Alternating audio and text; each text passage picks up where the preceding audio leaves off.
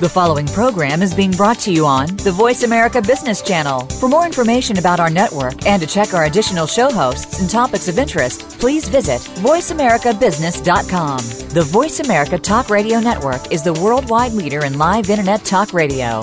Visit VoiceAmerica.com. The views and ideas expressed on the following program are strictly those of the host or guests and do not necessarily reflect the views and ideas held by the Voice America Talk Radio Network, its staff, and management.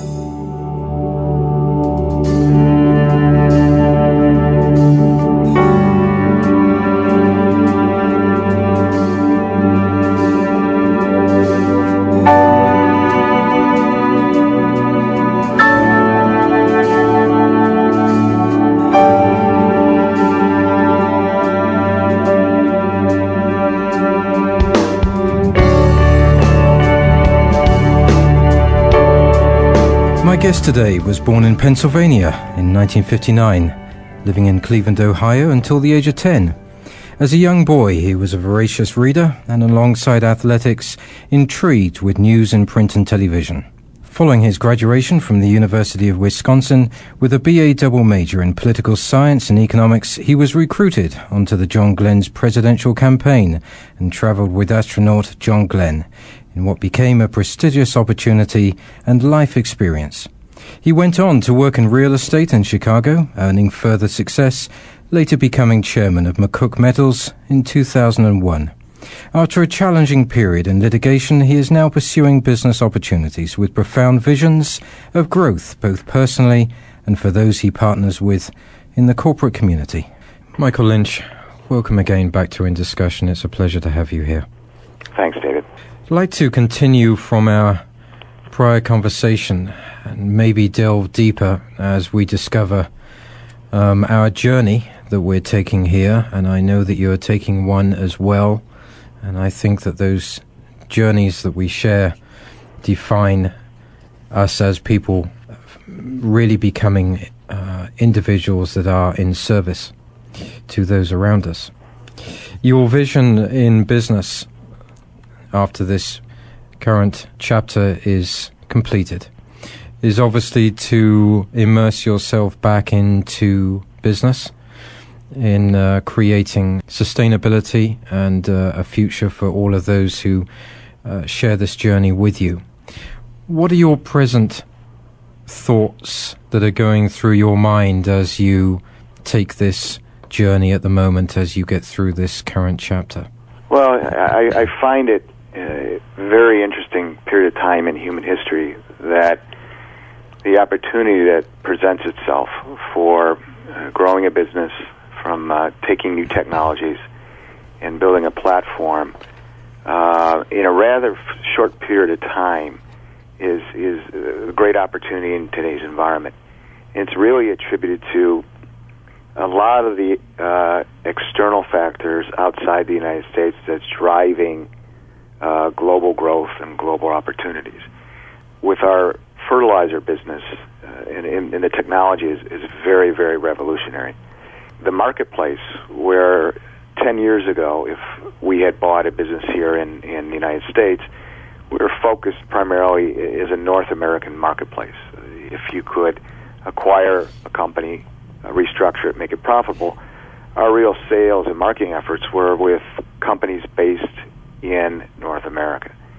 What's dramatically changed that in today's environment, and it's evidenced by other companies that are started um, businesses from scratch and have exponential growth, much like Google, for example, which was a technology that was created from here in the United States, but grew dramatically in a decade, became you know one of the world's largest corporations. That's unheard of. In the past, it would take decades in, and, and long term, you know, 100 year type companies that would build global growth. Today, if you have a technology that can benefit uh, a, a consumer, whether it's an individual using fertilizer to grow his or her plants or a commercial application, i.e., a farmer, it has broad reaching ramifications because it's just not focused on here in the United States or in the Midwest. So, that combining with the fact of the digital age and the transparency that that brings through iPhones, through video conferencing, through email. It's a just extraordinary time to be alive, developing businesses and seeing the exponential growth beyond the borders of the United States. I'm sharing these programs with the most amazing people, Michael, including yourself, that is talking to these very issues of how people's consciousness is changing, not only in this country, but as you say, abroad. We live in a world now where information is massive, a massive delivery being uh, pounded um, down our throats every day. And I suspect that to some it will be uh, perplexing and confusing. I, would like to provide this this argument for you and see what you think because this did come up in a recent conversation with a learned colleague of mine that as people we feed off uh, three main areas in life. We feed off science and technology uh, we feed off uh, politics and business. And one thing that did come to mind in a profound conversation recently was the conversion from using the word consumer more to the word citizen. And this was something actually that was uh, provided by my great friend uh, Bruce Piasecki. I think that citizen is so much more important to utilize these days than consumer. Consumer uh, really that became apparent uh, in the 1950s is, in my mind, very much a negative connotation. There is a manipulation, I suppose, or a, a conditioning of us as people where we follow these three main areas. Do you see that it's important uh, in any business, in anything that you're doing, for us to be able to reverse that paradigm so that people can can direct the system, direct what they need, rather than than them being directed? I agree with that. Uh, I think because of the digital age and now the transparency that it brings, um, you're seeing the business model be restructured where in the past, the, the, American business model that came after World War II, where uh, a manufacturer, an individual, would produce a product in, uh, in mass production without much variance, and they would advertise that product to the consumer so he or she would benefit based on the recommendation of the manufacturer and without any particular verification that that product was actually a benefit to the consumer.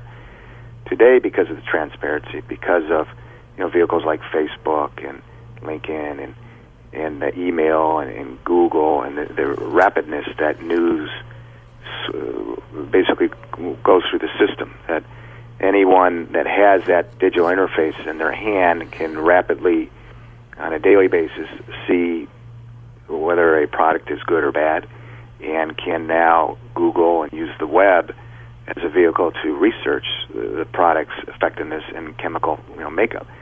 That didn't exist, and so what's happening with these digital uh, interface and these digital uh, communication, i.e., Facebook being a clear example the manufacturer or producer of that goods or services is now interconnected with the consumer or the citizen. Because instead of being a consumer, it's now the citizen saying, you know, I would like this type of product or I would like this to help solve a problem in my home. And the company that produces that good or service has to respond or he she will not uh, be able to survive in the marketplace. It's the, the, the demand and the, the refocus on how people consume things because of what's happening in the U.S. economy, this new age of austerity, is now uh, rebuilding the way corporations or entrepreneurs that build companies think and interact with the consumer. It's a much more closer relationship than we've had before because of the digital age. You know, it's amazing. If I look back over the last nine months since this programming started, it, it, it baffles me in my quiet times when I look at just how much has changed and how much I've learned and how much my guests have learned by interacting and talking about these things. But there has been, I, I truly believe that 2010 has been a shift in consciousness, a shift in the world where we've taught ourselves so much.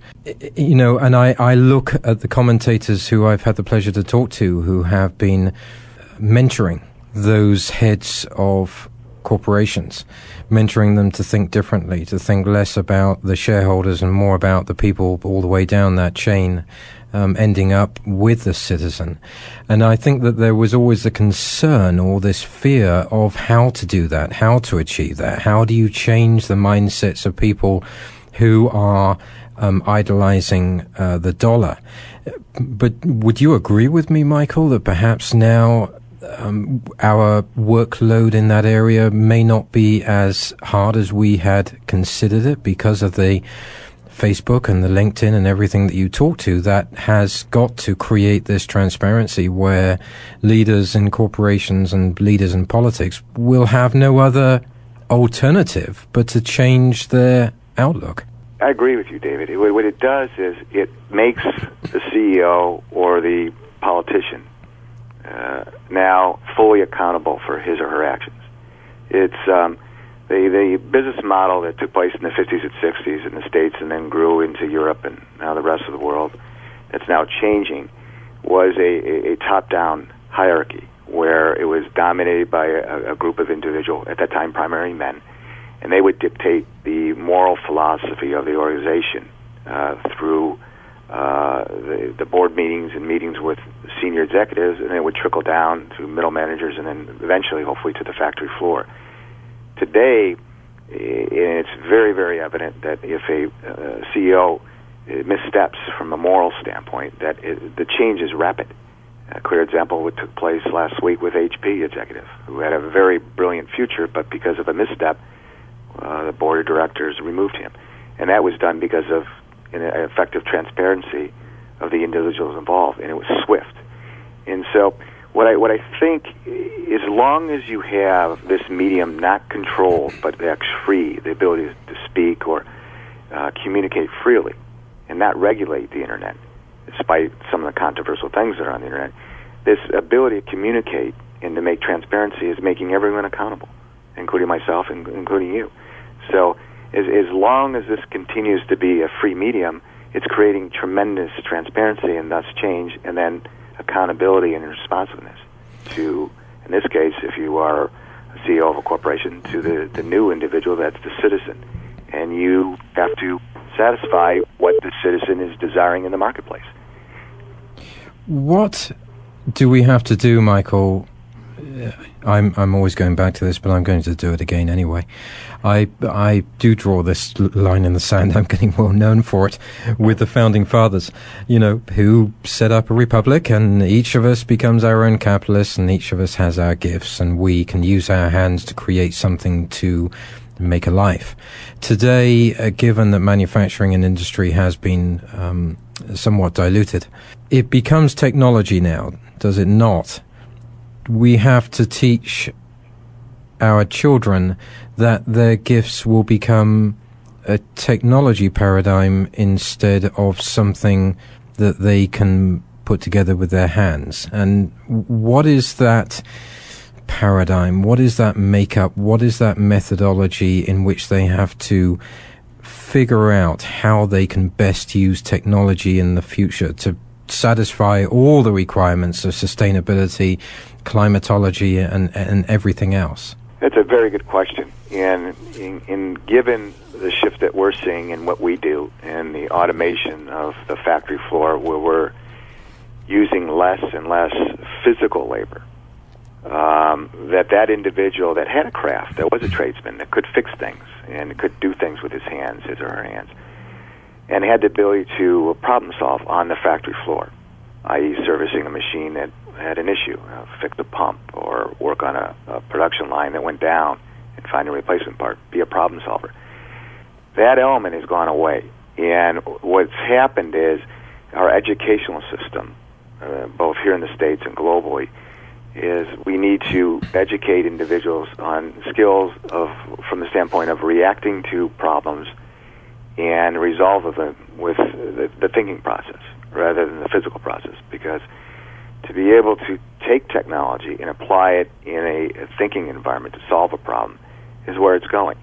So the the revamping of the educational system, and I think it's coming. I think we're seeing the, the tremendous visibility this year, the criticism of the educational system in the United States and major changes that are coming a long way, especially with the application of these technologies.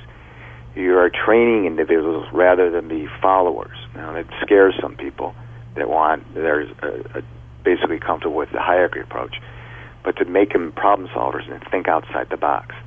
And a true entrepreneur or someone that starts a company does that, sees an opportunity, looks at it, and then tries to solve that that situation or create a product that solves a situation or provides a good or service to the consumer now, as we call them, the citizen. So I think it, the, the base of education is very important, and because we are so interconnected via this new digital medium, both here in the states and globally, and now the ability to think and to be able to react is is what my personal opinion is that the future of uh, people that contribute to society. Do you think there's there's two parts to that? Uh, I look at academia. My goodness me, I've been involved in it for long enough. Certainly, a lot of things have got to change. Uh, there's still kids who approach me every single day with resumes and call themselves masters of business admi- administration, and I, I have nothing against them, and I certainly do not judge them. I feel concerned for them that perhaps they're being taught something that is um, uh, archaic in a way. But I also see us, when we're talking about education here, as having a preventative side rather uh, as healthcare did when they started uh, bringing in uh, preventative measures uh, 30 or 40 years ago. And sometimes I think to myself, after this latest BP oil spill problem, that I truly believe is going to uh, create terrible health problems in the future, in 10 or 20 years from now. I feel as if we should take these kids out of these universities and march them along the coastlines to see the damage that has been created by our generation in order to solidify that need to present them with the, the, the, picture of what we're doing to our world with a system that is completely broken and the, what we're trying to train them in not following. Do you think that that is a, uh, a, a good way to look at this when it comes to education? I think it's a very good suggestion. I, I think by by you doing that to that individual to expose them the, of the real the after effects of what is just a horrendous disaster um, and to articulate to he or her that because of this mistake, even though there's best efforts to clean it up and to remediate, we just can't do it as humans with this current technology. And I think what that does is that that uh, makes that person uh, more grounded. Uh, that if he or she is in a position of authority and, and makes decisions, uh, that is much more grounded in the fact that my decision, if it's wrong, could have an impact on someone, could have an impact on a range, in this case, uh, half of the American society that is dependent down there for their their, their form of, of lifestyle and trade. I think it's very important. I think more and more interaction, especially individuals that are of, of MBA uh, education, that they actually have experience of this nature. Uh, it makes them better leaders in the ability to be proactive in recognizing future problems based on potential decisions that they make. I know there's technologies that exist that can help uh, rectify a lot of what's taking place down there, and hopefully we have you know leadership both at the corporate level and the political level here in the states to to to utilize those technologies. Would you agree with me, Michael, that over the next couple of years, because I'm finding myself more conscious every day of, of what God is telling us to do in this world, that we will shift this world over the next year or two simply by a more globally community led sense of spiritual awareness that really breaks down those constructs of money as being uh, the be all end all. Is that part of the solution that will uh, that will help our society to not be afraid of making money, but to be more diligent in the way that it is made?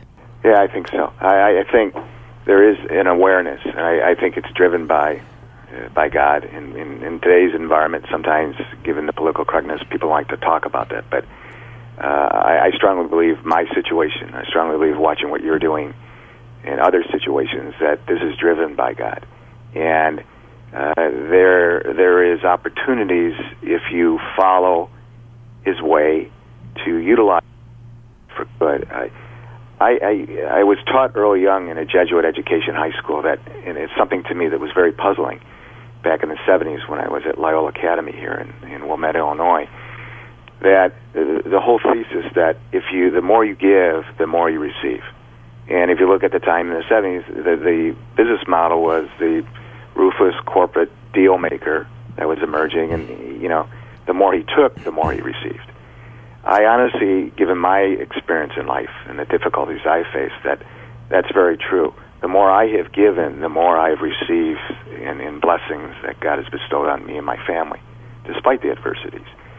So I, I know in, in my little piece of the world, in what I have asked for Him in my next journey, is give me a tool, a technology, and a business model that does good things for you, Lord, here on earth. And He's given it to us in a most striking way and the technology that can reverse the nitrogen write-off that goes into our lakes and oceans. That's actually creating problems. The, the technology that technically could eliminate the need for oil consumption as fuel, and through these technologies, is there.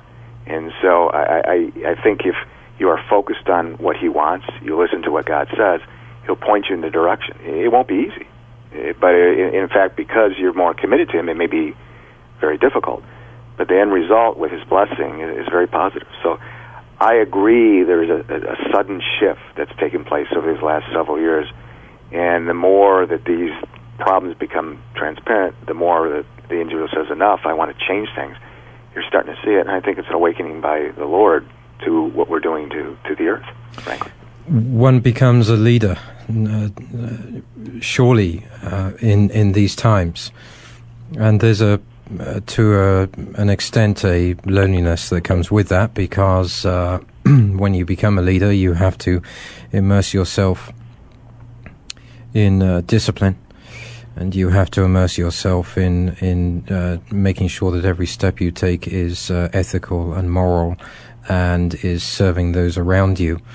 As you take your journey now, and you are developing new business, working with new partners how are you doing things differently to the way that you would have done them, say, three, four, five years ago? I um, am much different in my approach. Um, I would say the, the fundamental change that I've adapted um, is the ability to listen and to not prejudge people. Um, in the past, it, it, was part of the reason I was successful. But the ability to react and, and make judgments without disseminating uh, all the material information and listening to people around me, and even with their their their moral guidance, you know, not being correct, I, I would judge a person because he was a bad Christian or he's a bad person, and he may be a good business person or a good scientist, but because of his um, grounding you know, I was I was quick to judge and to um, put that person in, in his or her place because of that.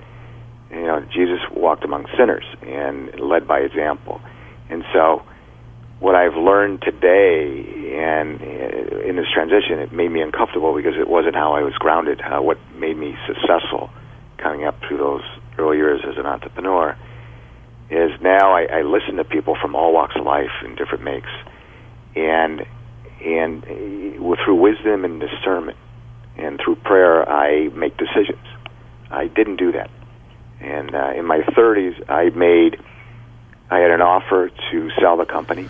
Uh, granted, well, it wasn't to who I wanted to, but because of my um, uh, maybe wrong interpretation, or maybe not realizing that it, it, I couldn't go anywhere because the government wasn't going to protect me, I made a decision to fight versus sell.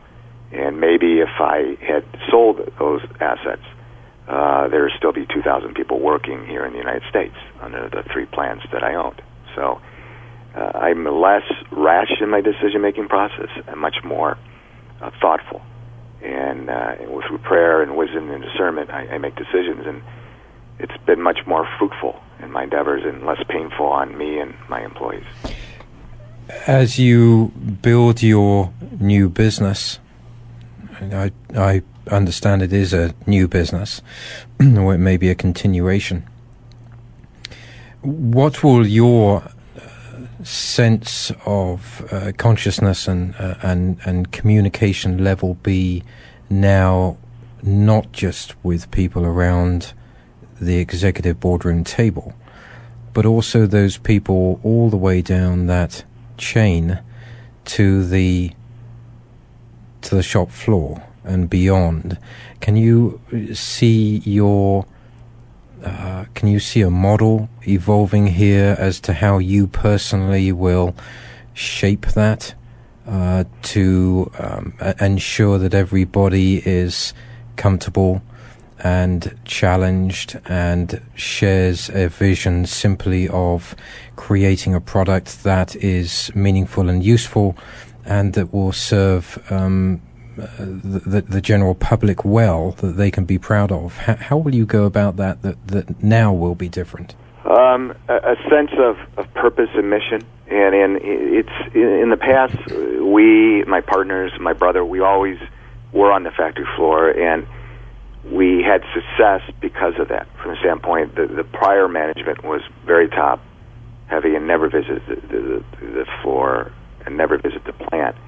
We actually would poke fun at our competitors during the uh, late 90s on that, and it created quite a stir because we were one of the first people, at least on this group of businesses, that were doing that. Where I, where we fell short, in my opinion, and looking back through some introspection, is they, especially the ones that were in the union environment, they, they, they were trying to readapt to the rapid change that we were infusing into the, the, the factory floor as far as you know, austerity and streamlining and uh, accountability and, and uh, productivity. But they didn't they didn't understand the mission. They didn't understand what the ultimate goal was, and they didn't understand where the organization was going. I, I think that misinformation or misperception, because we didn't communicate where we were going to go, and we already knew where we were going to be as a company internally and at the board level and the top management ranks, but we never effectively communicated to the person, the hourly wage earner on the factory floor. Um, and I think it was more out of fear because um, typically in a union environment, they would use information like that to try to extract and lever and negotiate, you know, from a bargaining position. So I, I think, in fact, I know it's changed because the current businesses that we're growing we've we've done that in, in from the mission that this is going to be a startup. We have the technology, and here's the vision. Here's we're going to be both the next month, next year, and then ten years from now. And it's it's consistently communicate to them on a, a weekly and monthly basis. So. Uh, we're going to do a much more effective job in that, in, in attempt to build an even more stronger team, but also at the same time is make them even more accountable, uh, where they they step up to that the, to the, the level of what we expect as far as productivity, and uh, you, you can't make exceptions. You don't let them slip, and if they someone slips and doesn't want to adhere to the to the standards, then you'll have to remove that person. So. Uh, we uh, that that is where my intent has been and where it's going and through the difficulties that I've experienced I, I think we're doing a new an effective way of communicating with everyone in the organization. I suppose our generation is uh, somewhat the testbed for all of this. Um, if you look worldwide, you probably have 800 major corporations. And I often look at them like uh, Toyota and Walmart and others and think that there are going to be some of those that fall by the wayside. Um, and, and, I'm not suggesting Toyota is one of them, but in uh, really expediting their product. They have had problems, as we've seen, with their brake uh, issues, etc. And I think it's not out of uh, maliciousness. I think it's simply uh, a company like Toyota trying to find new ground and trying to deliver on uh, the visions that we're talking about here. But I'm sure you'll agree that there will be many of these corporations uh, as the guinea pigs that that will falter and will fall until such time as we find in the next decade the business model that will meet all the all of the new criteria that we're looking for in this this changing world. I agree. I, I think we Americans are some disadvantage as far as potential transparency um, because of the the legal system that we currently exist. Uh, we're just a very litigious society, and I'd have to say that I I participated in that activity. I think other cultures, other societies, there is uh, accountability in event of a corporate failure, but in the states, because of the potential uh, damage claims that could be generated in these class action lawsuits that are by contingency attorneys, there's got to be a need for tort reform and some limitations on, on, on some of these abilities to, to receive judgments. Uh, I think if you were to get that, you would have more transparency and a little more openness with some corporations on trying to effectuate change. Um, I know for a fact because I've, I've dealt with some of these individuals; they're scared to death of being too transparent.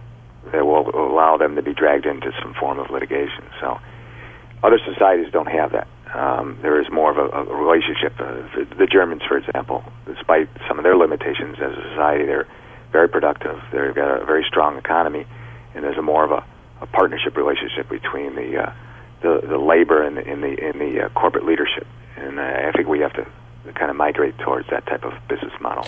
If you were creating a flowchart, uh, an action list, as it were, for your new business, and you were taking out the word money and profitability and replacing it with another word that defined the community spirit and the mission of everybody involved in the business. What word or set of words would you use in that statement?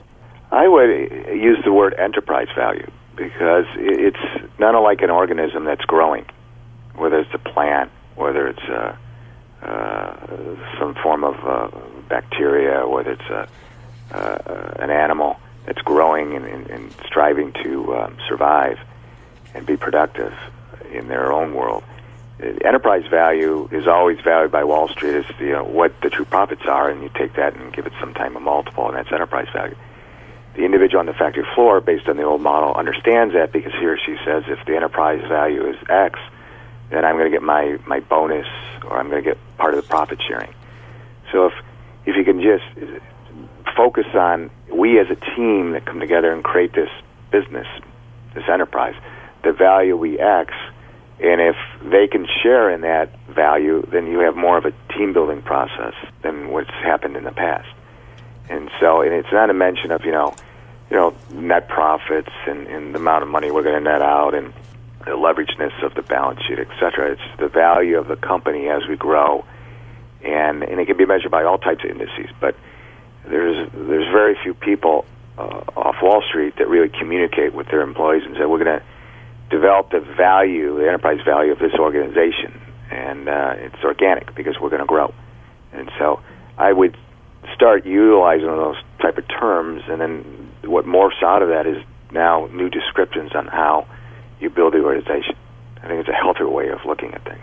If I may, with all that said, I'd like to return to the initial uh, issues that we talked about, and that is the reversal of the paradigm of uh, conditioning from uh, the, the corporate mansion, as it were, and politics and science and technology of the citizens, and reversing that so that the citizens condition the system uh, in order to find and retain the right product for them in what area, whatever area of life it is. With what you're saying, it seems to me that that model would be well served by beginning in a business like yours. That where your information, your market research is delivered by those people who work underneath you, that then from there can spread out into the community. Do you see that as a good model? I do.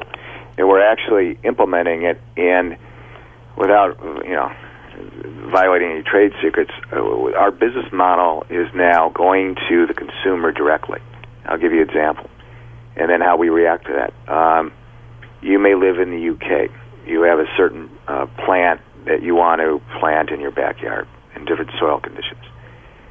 We can um, prescribe a fertilizer that's conducive to your surroundings. All right? In other words, before we manufacture that fertilizer, we can test your soil, go through the, the organic composition of that soil what is needed, and then develop a fertilizer specifically for your region, for your soil application and your plant application. And how it's done is we take that sample and the equipment that we've purchased is very expensive equipment, but as we as this technology continues to morph and develop, if we buy more of this equipment, the cost will come down. But what it does is then you FedEx, UPS, or DHL that sample to our lab here in the Midwest.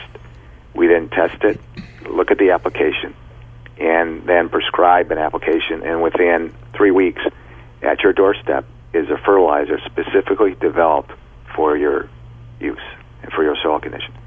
It's a paradigm shift.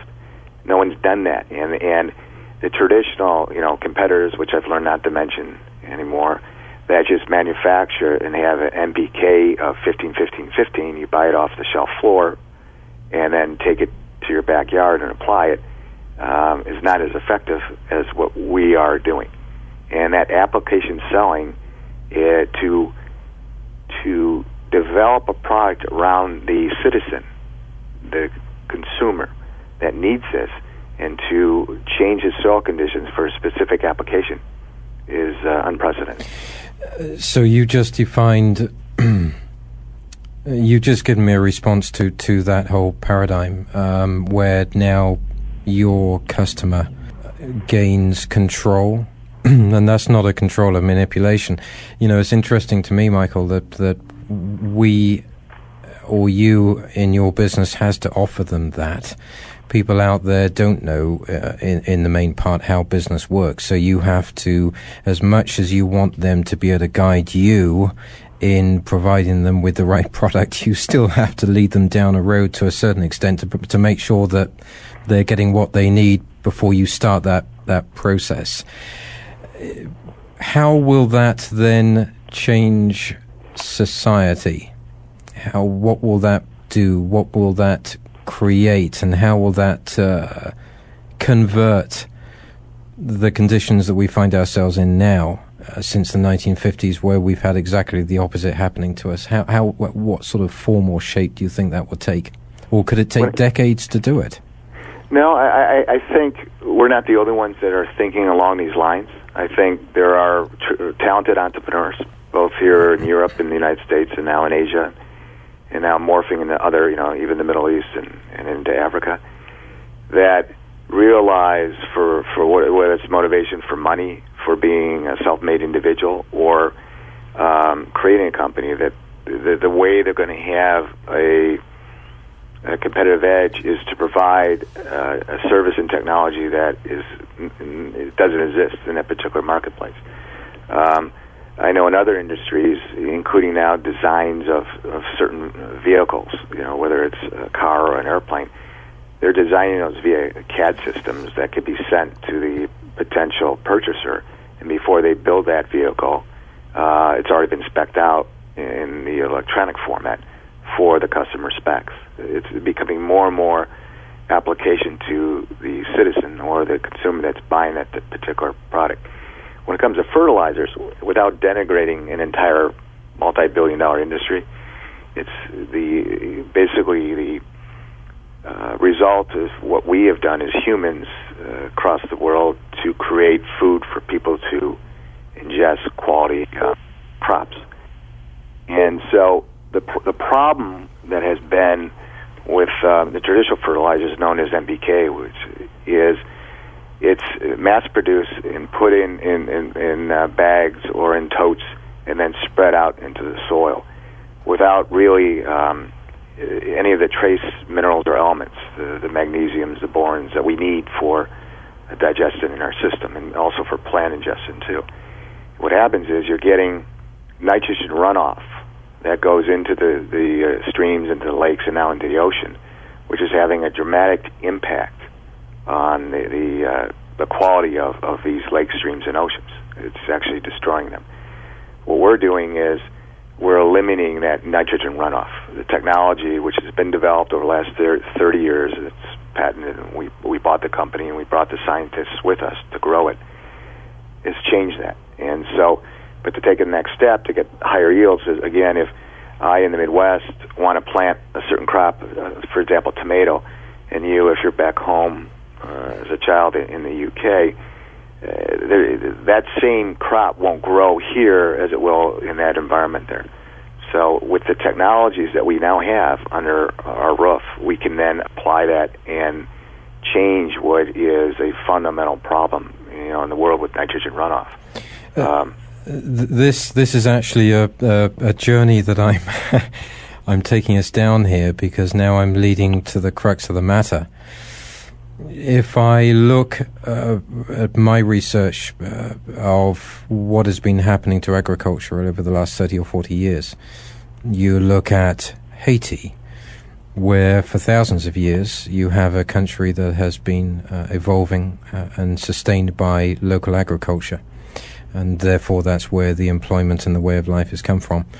Now, unfortunately, you've you've had organisations like the USAID who provide uh, um, uh, crops uh, that um, grow but are not sustainable. So, in other words, they, they may get one crop in a year, but then they have to dig it all up and start all over again. Um, that may be manipulation. I don't know. I'm not qualified to say, but it's certainly a way of breaking down the old agricultural ways of life.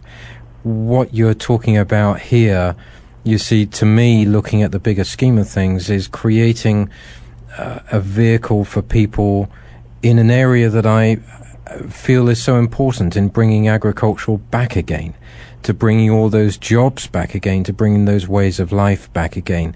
So if you're talking about providing a product that is supplied on the feedback that you receive from your customers to ensure that they get what they need where they are geographically placed in order to revitalize their agriculture and their ways of life, then that surely is a grand plan and a, and, and a, a noble one.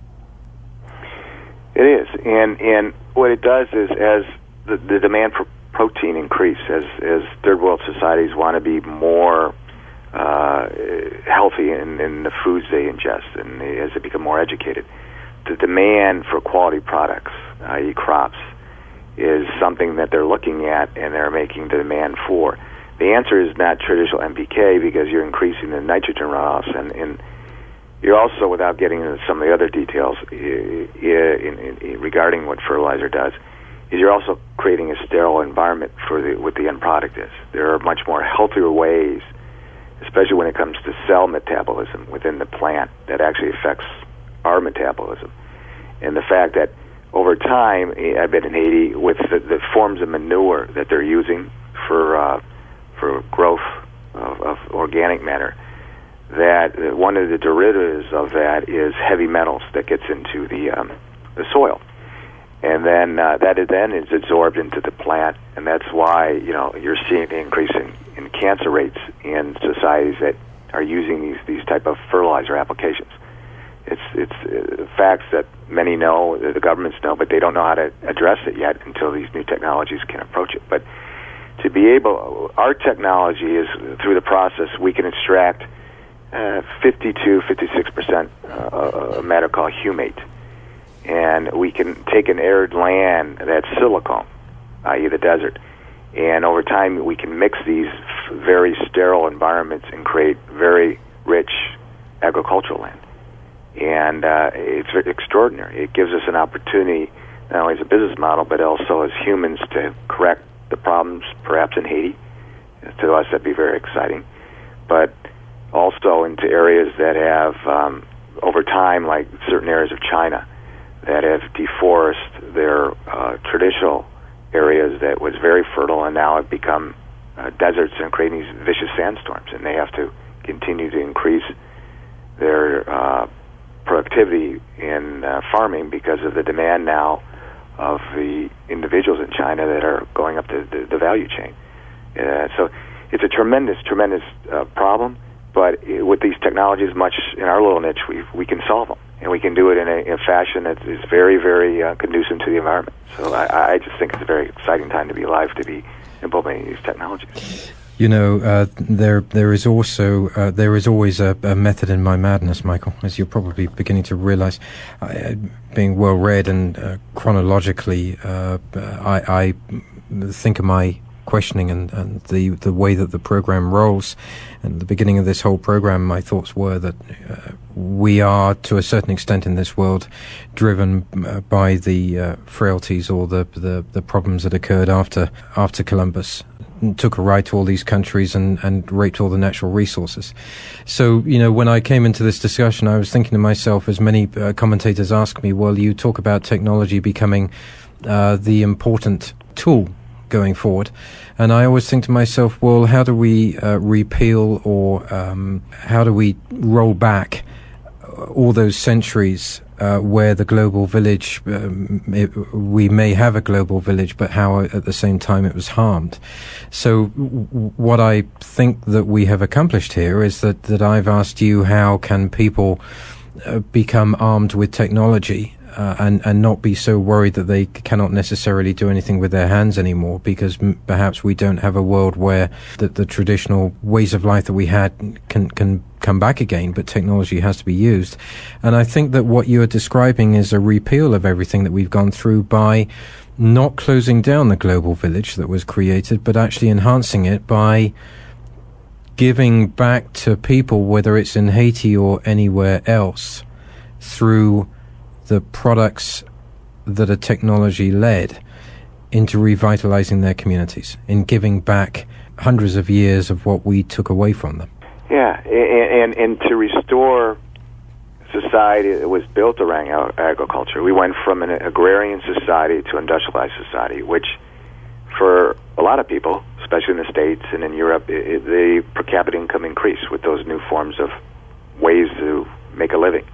At the same time, and, and, and I want to give a benefit, a positive to the human condition, because I think there was good intent, and, but the byproducts of that is we were polluting the earth. And at the time, also, the rest of the world outside of Europe and, and the United States was uh, in a position that was not as demanding on our society as today, i.e., the emergence of the Chinese and the Indians, and because of dictatorships and keeping impoverished societies impoverished, you didn't have the demand on global resources that we have today. I continue as I travel to be just stunned and actually pleased that individuals in, in Asia, despite their backgrounds and stuff, truly want to be westernized, want the benefits of what westernized society brings freedom, democracy, the ability to rise up from the bootstraps and be able to be self supporting through a job, be able to make money and support the family. So, now you have, you know, all these new consumers or citizens, as we like to call them now, which is correct, wanting the things that the West has, but also realizing that we can't support it. The age of austerity for on global resources is huge. However, we as humans have not really looked at back at what did agriculture really bring. What, what, what the tools that God gave us to basically to um, create crops and to support a society in an agrarian is now being re-looked at and refocused. Uh, for example, the, the biofuels revolution is taking place, where we're very close here in the states, and I know other parts of the world of taking a a crop and converting it to a biofuel to fuel um, an automobile, to fly a Boeing jet across the United States. It, it's happening, and it's moving very swiftly, and that's by the refocus of you know entrepreneurs and corporations is going back and looking at plant matter that really is the, the the whole vehicle of life and how how does a plant grow? How does it survive? What's the byproducts of it?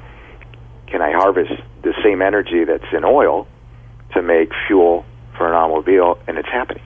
I mean, what what best gift that God has given us is the ability to understand renewables and understand a plant and how we can extract energy out of there and do it in a way where we price oil and it's friendly to the environment. It reduces the the carbon footprint. So I think there's a revitalization um, driven by, I think, a refocus on the human condition, the global society. Also, awareness that we are entering an age of austerity for certain of these uh, elements out there that are being dissipated, and the fact that if we don't change, then the world is going to get far uh, worse off than it is today, especially with the environmental condition that we're facing.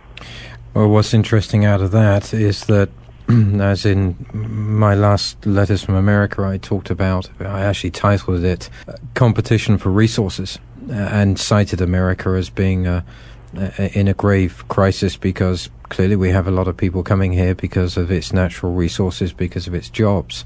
And the whole idea, to, for me, it seems, is to be able to allow people to return back to their countries because people do want to return back home.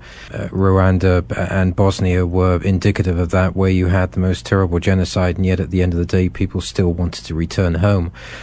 I think that the ideas that you have in being able to provide a product that is uh, driven by your customers and by these citizens ensures that the global village will return people back to where they came from. And, and I think the result of that, Michael, is that you will see their cultures return with it, which takes the pressure off of developed countries like the United States. I agree with you.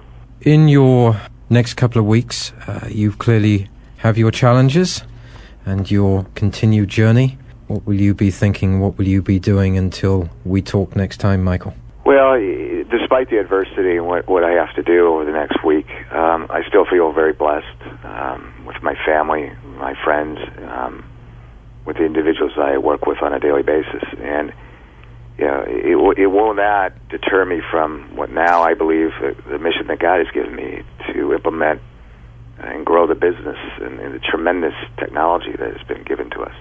And so, uh, despite this next step the, and what I have to do, it's and despite the adversity, we're just very focused on continuing to do good things with our with our, our businesses. Well, we will certainly be continuing these programs, Michael. I think that uh, the conversations we have are profound. I think your journey is uh, equally inspirational. Um, I certainly wish you luck over the next uh, week or two until we talk again, and uh, hope that your your journey is uh, very very successful. Thank you, David. And to our listeners today, hope you have enjoyed this program as much as we have in this continuing series. You can gain information on this and any other program in the series at davidgibbons.org. Meanwhile, wherever you are in this wonderful world, good morning, good afternoon, and good evening. David Gibbons in Discussion welcomes listeners' comments and viewpoints at its blog at davidgibbons.org. This programming is supported by organizations and firms in the private and public sectors.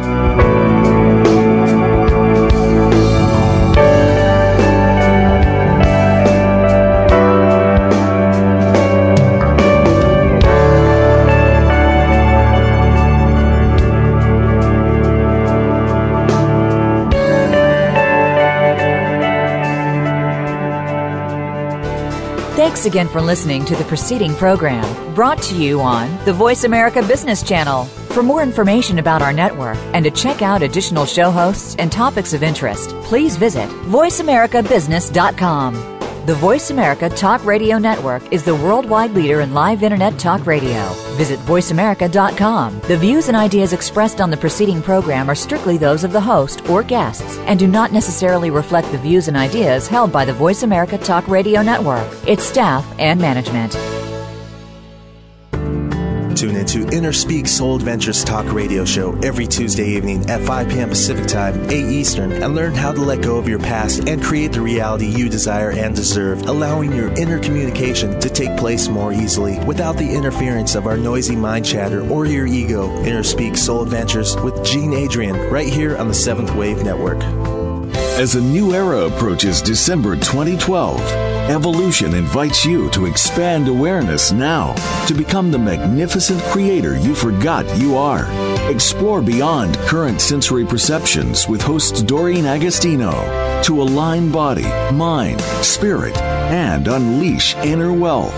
Discover and apply universal success principles to consciously and deliberately create your life to align with inner truth, shine light of new thought, and joyfully prosper. Tune in Wednesdays at 6 p.m. Eastern Time, 3 p.m. Pacific Time on Seventh Wave Network. Tune in every Tuesday at 8 a.m. Pacific Time for The Growth Strategist with Eldonna Ambler. On the show, Eldonna and some of today's top business professionals will discuss some of today's most pressing business issues that hold you, the business owner, back. Eldonna will also give you 21 ways to grow with her list of growth strategies.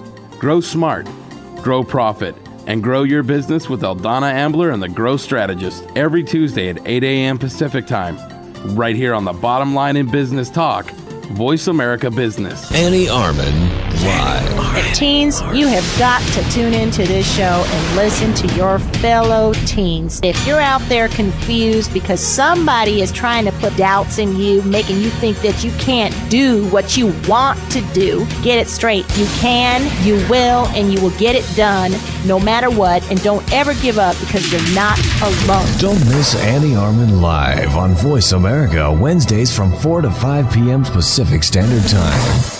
The incidence of autism has increased at an alarming rate. Approximately 1 in 150 children are affected by autism, giving autism the undesired ranking as the most prevalent childhood developmental disorder in the U.S. 67 children will be diagnosed today. That is nearly one child every 20 minutes. Autism One, a conversation of hope, brought to you by Enzymedica, hosted by Teri Arranga, illuminates how right now there is more reason than ever for individuals with autism spectrum disorders and their families to have the best hope for the brightest future. Autism autism is treatable and given appropriate therapies, children are recovering. With well known researchers and doctors, members of Congress, and expert service providers from a wide range of disciplines, Teri offers interviews and insights highlighting the progress in areas related to autism spectrum disorders such as biomedical research and treatment, communication, education, and behavioral modalities, sociological and philosophical issues, and legislative advocacy and insurance concerns. Autism One, a conversation of hope, broadcast each Tuesday at 9 a.m. Pacific on the Voice America Health and Wellness channel. Autism One, a conversation of hope. Through education and conversation, there is hope. Technology is changing the way we live our lives and how we do business. On CIO Talk Radio, we talk about the benefits of technology and the great things it allows us to do, as well as its risks. Heard every Wednesday at 9 a.m. Central, 7 a.m. Pacific, Sanjog Aul interviews business leaders and other experts that are shaping the way we use technology. To learn more about the show, visit www.ciotalkradio.com. Keep up with the changing world of technology technology and listen to CIO Talk Radio with Sanjog Aul. Listen in every Wednesday at 9 a.m. Central, 7 a.m. Pacific, right here on Voice America Business.